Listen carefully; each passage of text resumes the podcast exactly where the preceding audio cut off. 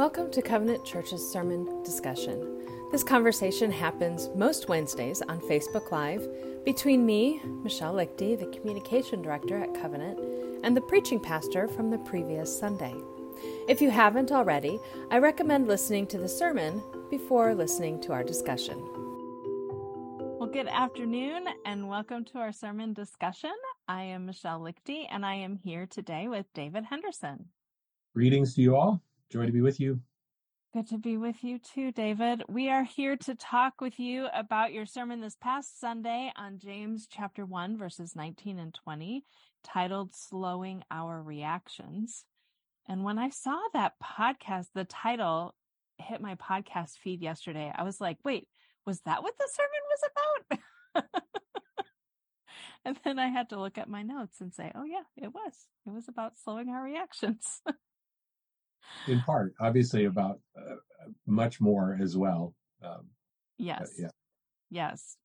And I just want to read James 19 through 20. Um, since it's just a couple of verses, just as a reminder for us, I'm realizing as we're going through this book very slowly, the book of James, that sometimes I get lost as to where we are. Mm. Um, so the verses are, My dear brothers, take note of this. Everyone should be quick to listen, slow to speak, and slow to become angry. For man's anger does not bring about the righteous life that God desires. Great, thank you. And um, I know you know this, but just to clarify this for those who are listening, uh, the the the word in Greek is the word man, but mm-hmm. even the way it's used in other places in the book of James, James is making clear that he's speaking to men and women, and it is a person's anger, not a man's anger uniquely, although men, uh, unfortunately, can often be the ones who spout off in anger. But um, yeah, so yeah, this, it's for men and women. I was realizing I'm reading from an from a the 1983 version of the NIV. Yeah. So um, that would also explain why. But yeah, so it should be my dear brothers and sisters, That's a right. person's anger. Yes. Um, and every person. This applies to every person. Um, so thank you for clarifying that. Um, I, the first thing I have written down for my notes is all about cancel culture because I thought that contrast was really mm. striking. Mm. That Christ cancel Christ cancel culture versus the culture's cancer cancel culture. Say that quickly. Yeah. So can you just describe quickly the differences between those two? Yeah, that was something. I mean, you you know, my interests go in so many different directions. I happen to re- be reading this a book on word origins, of course, um, and uh, and and I came across this word cancel, and I had no idea what it's related to the word chancel in the front of a sanctuary and the kind of the crisscrossing grid of wood, uh, the wood screen that would separate the front part where the altar or the you know the platform was from the sanctuary. Um, but the idea that it's it's uh, its root idea is to cross out, and so you know they didn't have whiteout back in the days of papyrus or or whatever parchment. So they would just do this kind of really uh, fine crosswork. Um, and and I was just I just started thinking about the incredibly stark contrast between that which I mean um, in in our cancel culture of our world today, mm-hmm. there is almost a delight in eliminating the person and trying to seek to eliminate them and their reputation, get them off of the speakers bureau, get them off of the faculty, whatever. We want to get rid of you, but there's almost a delight in holding up the sin and the shame. It's like uh, we're we're going to parade this person's failure uh, and connect it with them. And I'm thinking about how absolutely inverse that is to what Jesus. He could have done that.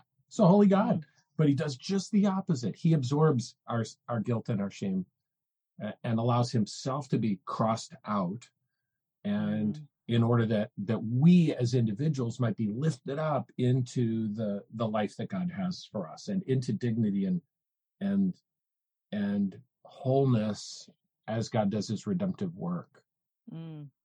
Yeah, so the the contrast yeah. is so striking and then part of how that plays out in the book of James, you know, you talked about the complex structure of James, and it is complex. Mm-hmm. I mean, I the more I'm thinking about, the more I'm thinking it's like those Guatemalan weavers who have this capacity to introduce a, a color up here, and then it disappears, and then it shows up down here again later on in this beautiful mm-hmm. pattern.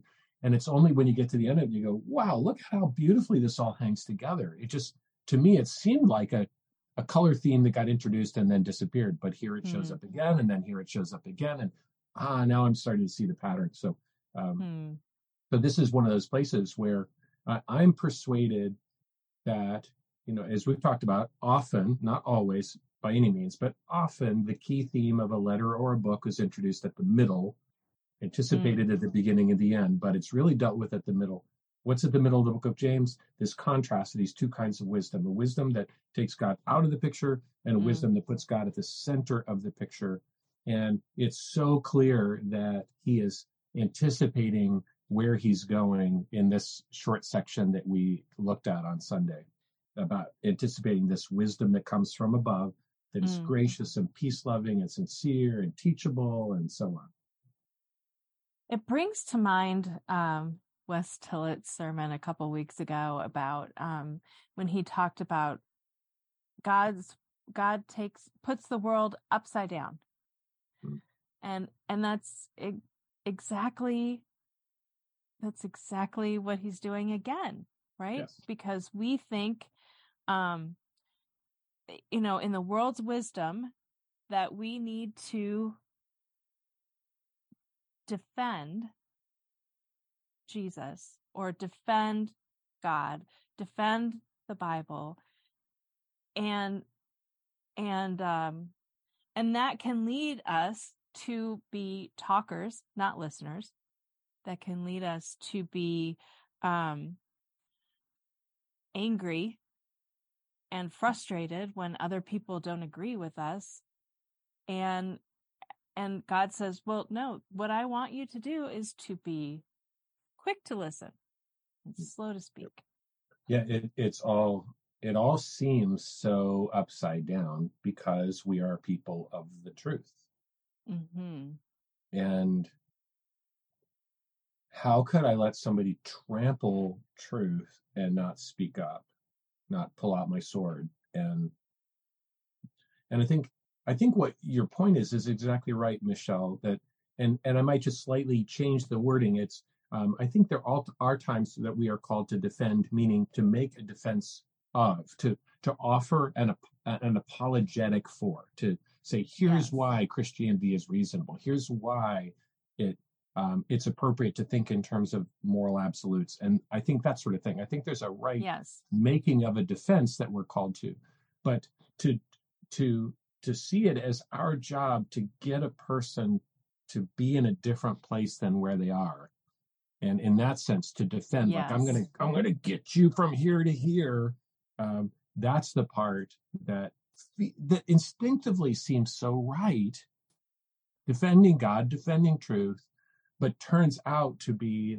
the opposite of the strategy that god calls us to and i think that's um, hmm. one of the things i really sought to bring out in the message i didn't really i don't know that i use those terms but um, i think sometimes people can mistake the call to be uh, quick to listen and slow to speak and slow to get angry as somehow a um, devaluing of truth that mm. that um, you deal with it like here's love here's truth which is more important obviously love is more important than truth it can sound mm. like that's what's being said not at no. all the case the word word right. of truth comes up in just the verse right before this in and talks about it as life changing um, so the the issue is not how do you weight the two in terms of their value to God? No, they're absolutely equal in value because they find equal expression in the character of God, His holiness and His love. But the question is, what is the strategy by which we are meant to, in the end, help close the gap between a person and the God who created them and the, mm. and the Jesus who died for them? Um, so it, it's not a ultimate weighing of these things. It's what is the way to help you see these things from God's perspective. And that is ultimately, it's kind of the spoiler alert to the to the message. It's ultimately when your heart is transformed by Jesus, then you will begin to uh, to understand the, the place of truth and and and desire to live in keeping with it. Yes. I was looking over my notes and I, I was like, I have written down twice, it isn't fair, dot, dot, dot. It isn't fair, dot, dot, dot. Mm. And I was like, what does that refer to? It isn't fair to consider to expect non believers to act like Christians. And it isn't fair for, I don't remember the second one. I'm impressed you pulled that up. That's great. Yeah. And the other one is, nor is it fair for us to expect that followers of Jesus who are trying faithfully to follow him, trying to figure out how to apply the scriptures in their life, would believe um, would would land on the exact same convictions that we would about political issues or theological interpretation on on secondary issues and that kind of thing. That it's not fair that we would insist that uh, all Christians would be exactly like minded, nor exactly like our minds. Yes, I'm just writing that down right now because I was like, oh, as soon as you started, I'm like, I knew it started with Christians. Yeah, I'm I'm impressed followers of Christ, yeah. but I was like, where did that go? Yeah. Yes. Um. And it's.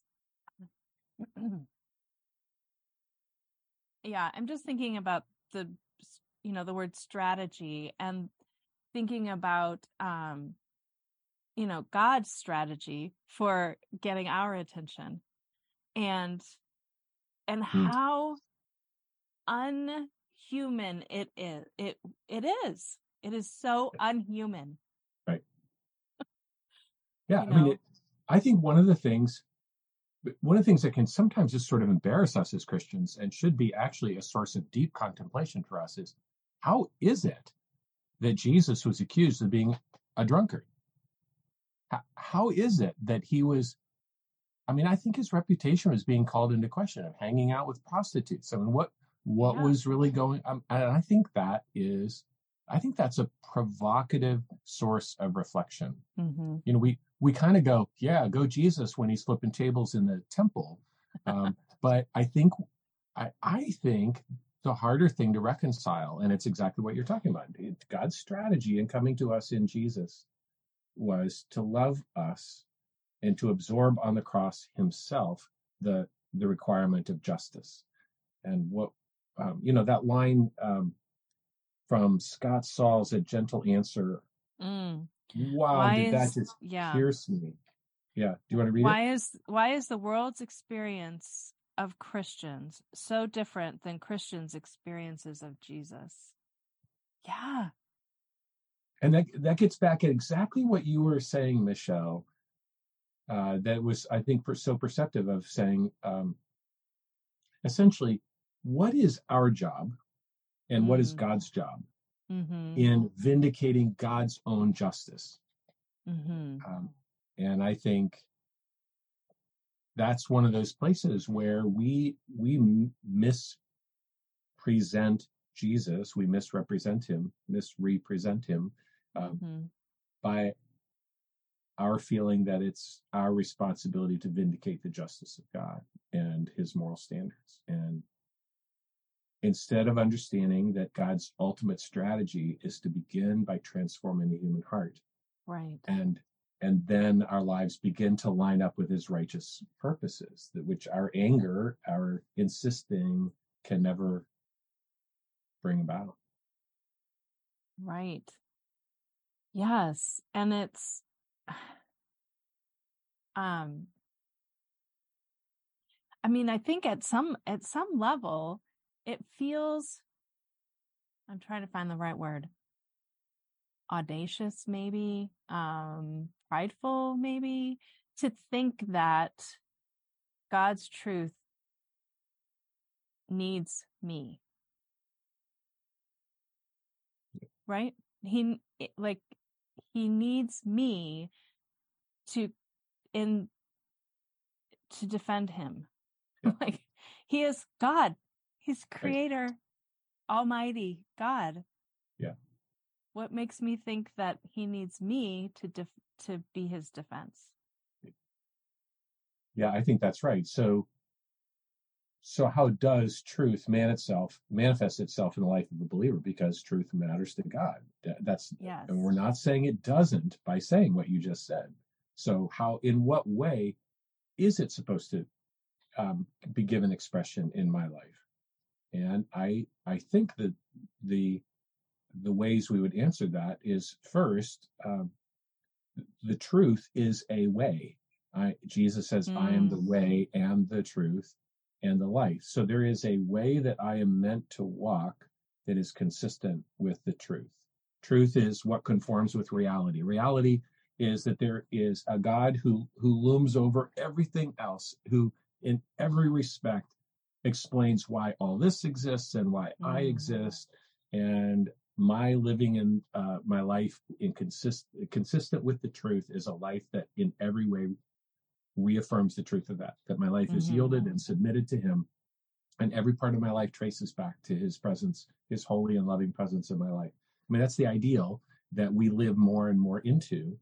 Uh, mm-hmm. And uh, and then I think there are right places, as I mentioned in the in the sermon, where there, there's a right place for political engagement, uh, mm. and and and that would be uh, through active involvement in the political process processes and there's a right way to seek societal justice there's a right way to weigh in to mistreatment of the poor or or uh, gouging prices by a landlord or what whatever i mean on the multiple list of trafficking or so many other kinds of abuses in our culture uh, right. mistreatment of children and it's right that we would step in um, seeking to rectify those things but again it's not our job to to plant the banner of truth. It's our job to live, live our lives in a way that's consistent with the truth that we have come to know. That, that might not be yeah. quite the right way to phrase it, but.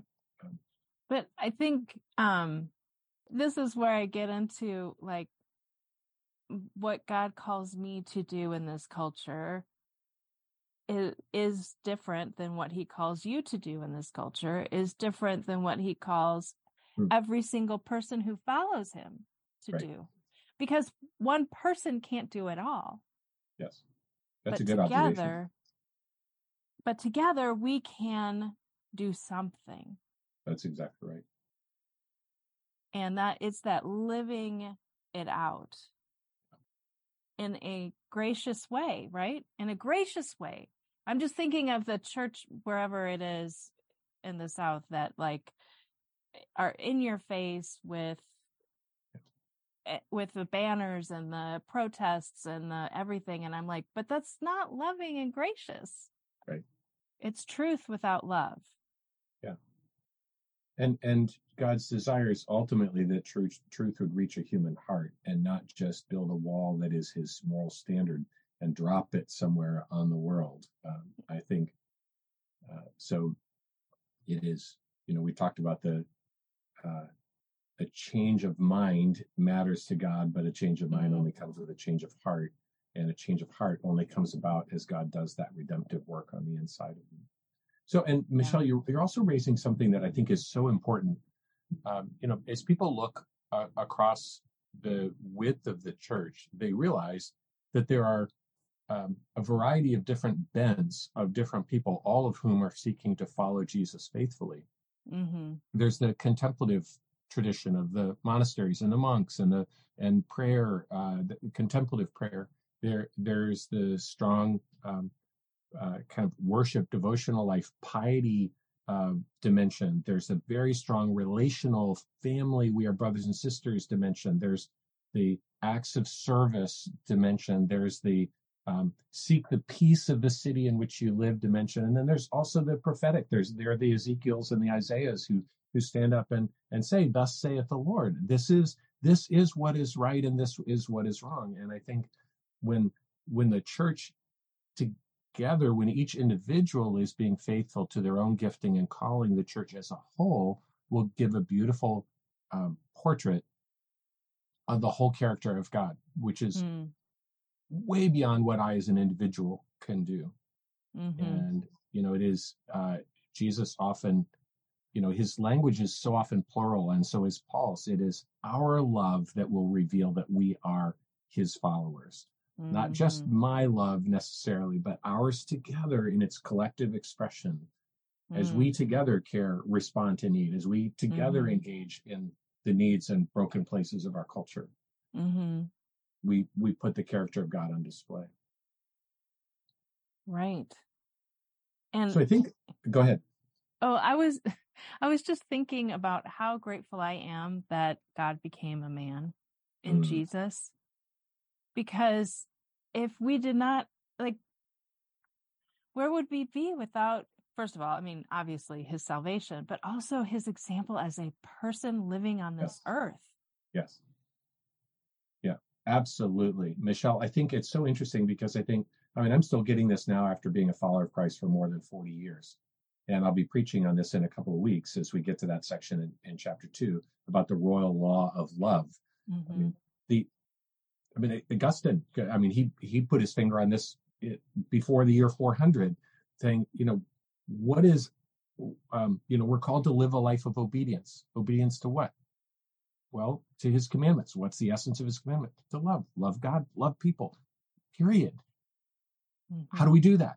We're given Jesus as an example and as the power within us to make that possible. But um, his life gives us the picture of what that looks like. So, what is the thing God is calling me to? Be like Jesus. You know, it's it's like it's so simple. We can make it so complicated. Where's the list of all the things I need to be obedient to and all that? Just oh, yeah. live a life of love brings us to the very heart of what it means to live an obedient life. Mhm. Mhm. Yes. And and that we can't reflect God's love to the world without doing that. Yeah. That's right.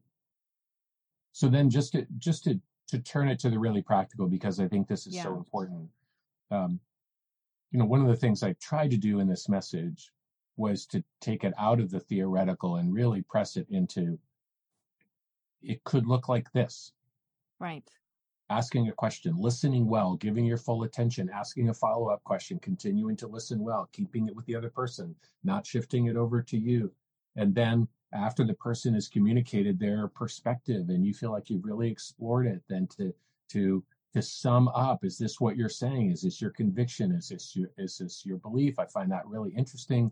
And then to pursue with some curiosity. You know, I'm I'm really curious about how that got formed. I'm really curious about what sources you draw from. I'm really curious about how you fit this need that you or concern that you identified together with this need that we haven't talked about yet. You know, all that kind of stuff. That I think those um, practical ways of engaging in, in a conversation.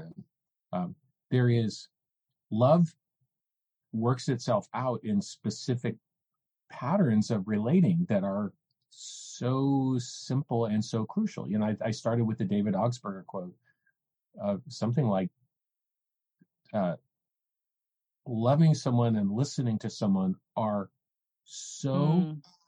closely related in terms of how a person experiences them that they're really almost indistinguishable. Yeah. And, you know, do I, do I pay attention? Do I let it cost me to attend mm. to you. Um, yeah.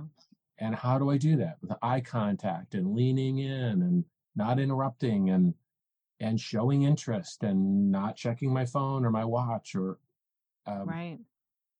It's I just read somewhere the average curiosity. person. Go ahead. Oh, practice curiosity. Yes. And I love that. I love those words together because yeah. curiosity, right? That you can ask questions about anything, and then yeah. practice means you may not get it right and it's okay. Exactly. you're going to practice some more and practice and practice and practice. And it is so hard to offend someone when you're being curious with them so hard. Yeah. I was um, another conversation that i had on this trip was with a woman sitting on the plane who was uh, heading off to new zealand and uh, and and i caught her at a really significant time in her life um, and she was really thinking deeply about a lot of things and we spent most of the flight with me just asking questions and then practicing curiosity and we got to the end of the time and and i said something about practicing curiosity i used that phrase and she said it's exactly right i mean and that's what you've been doing this whole conversation you've just been you've been showing me so much interest by just being curious about the stuff i'm thinking about and and trying to figure out. And thank Yeah. you for that. And I, I mean, I just was reminded as we were talking about restating what somebody said and, and it can feel kind of intimidating, um, to be like, oh, am I hearing you right? Can I, can I restate it in your words? Um, and I, I don't know, sometimes I feel like I'm afraid to even try that Mm. because I'm afraid of, of hurting their feelings. But several weeks ago, we were, you and I and other people were in a meeting and I was saying something really hard for me to say. And another person on our team restated what I, he said, what I think I hear you saying, Michelle, is, Mm. and he said it. And I felt such relief. Mm. So to understand that, you know, when I'm afraid to try to restate someone else's Mhm. thoughts, that's focusing on me again. Like if I Yeah. am truly listening and I truly want to understand, it feels like a relief for the other person to be understood. And and I can see where that feels like, oh, you must love me. Yes, and Michelle, if I could, uh, thank you so much for sharing that. I think I, that was a really powerful moment, and I watched that happen. Um, but I also think, um, I mean, think about. I'd be interested in, if you're in your reaction if he had said, "So is this what you're saying?" and he has said something that kind of missed what you were saying and feeling. Hmm. What would you have felt in that moment? M- my guess is you might have felt, I- "This is great. Somebody wants to know what I'm feeling. Right. Let me try again." Yeah. Right. Yeah. I wouldn't have been offended at all if he had missed it. I would have been like, well, okay, you you're about 80% there or you're about 60% Yeah. there and you're missing this crucial piece. So let me restate it and let's try to let me try to stay another way. Yeah, Yeah, absolutely. I would not have been offended. yeah, you would you would love the opportunity to clarify. Wow, I, I thought I was being clear, and obviously I wasn't. So let me try to say this again. Um, and uh, and and he would have been delighted to have had you clarify, and would not have been the least bit offended if you had said, "No, that really isn't. That it really isn't it. Um, hmm It's it's more this." Um, Yeah. Yeah. And I yeah, we yeah. Go ahead. I think it's so maybe what we need to do, I'm just saying we as people at, in covenant church, um, as followers of Christ, maybe we should just start practicing this with each other. And then it won't feel so intimidating to practice it with our neighbors and practice it with, with uh, people we meet on the plane or in the grocery store or, because I think it's, it's that practice that's kind of where I'm landing today is that Oh, yeah. practice. I'm thinking about I used to work in Bill Bright's office, who is the founder of Campus Crusade for Christ. And I remember interacting a lot with his with his personal assistants and they would be like, "Oh, we can't even go to the store with him because it's like all of a sudden he's sharing Christ with he's going through the the gospel message with the person at the de- at who's checking him out and I'm like, "Well, how did you get there? Like you just bought a tie and now you're sharing mm. Christ?" Well, because he had practiced curiosity enough that he could ask like and he had followed the Holy Spirit enough that he could ask the right questions. And God brought people in his in his path who were ready. Yep. Michelle, I love that, and uh, and it is interesting because I I chose to somewhat narrow the application hmm this passage to those uh, having conversations with those whose views we disagree with, which is one particular slice. But James doesn't narrow it down. He pretty much says, uh, like pretty much every relationship you have, this is what should characterize that relationship. So with those you love the most, those you share Mhm. life with, um, those who are your closest friends, your kids, your parents, your your husband, your wife, your best friend, um, your brothers and sisters in Christ, and going out from there. So there's, um, yeah, I think if we practice it everywhere, we'll get better at it everywhere, and and I think that takes us really, um, really close to the living out of this whole um, live a life of love business. hmm Yes. And understanding that the truth is still the truth, right? I always, I've told my kids all the time, truth, all truth is God's truth, no matter who discovered it. Mm-hmm. Right. Yep. So, absolutely. um, yeah, so we can conf- so we can affirm people who have quote unquote discovered God's truth. Like, yes, I believe that is true too, that all people are valuable. I can agree with you on that. The why they're valuable, we may disagree on the why, yes. but we can agree on that truth. And that's that's probably a separate conversation, but one of the things I love right. to do in that moment is to be able to say as a follower of Christ, I can I have that same view because then what I'm immediately doing is shifting the source of the truth from me. Mm-hmm. I am not the source of the truth. Right. I'm a seeker after the truth, and I believe I found it, and here is where it is. And so, as a follower of Him, I am able to share your perspective, or I see that a little bit differently. Um, yeah. And it's amazing yeah. how that diffuses and invites further discussion. Mm, yeah, absolutely. And that's that. Once you've done all the restate it to their right. satisfaction and practice curiosity. Then when finally, so what about you? What do you think? Well, as a follower of Jesus, here's how I kind of frame this in.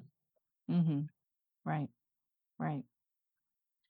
Any last thoughts for our audience? Uh, well, I think the spirit um, that you are getting at, Michelle, is so important, which is mm. the the let's give it a go, let's try, um, mm-hmm. um, let's let's risk, let's risk messing up. Um, you know that even you know in my experience it's not just when i wrongly restate what a person is thinking or feeling that there's mm-hmm. opportunity to grow closer to that person i find that that's also true when i mess up and i can go back to a person and say i'm really sorry i really hurt you in that or that's opportunity mm. for us to move forward together that doesn't have to set us back that can actually carry us farther forward so even if we mess up and hurt each other's feelings in the process you know, there's no mistake that's fatal in the kingdom of God, um, apart from our refusing to give our allegiance to Jesus. You know, everything else, right. there's he he can redeem and bring forward. Yes, yes, and and taking that step can build trust. Oh yeah, oh yeah. It builds trust so fast when we admit we're wrong. Hmm. Thank you. Thank you for joining us today, David. Joy to be with you as always. And thank you to our audience, whether you've joined us live on Facebook or later on our blog or our podcast. We are grateful for the few minutes that you spent with us today. Have a wonderful day.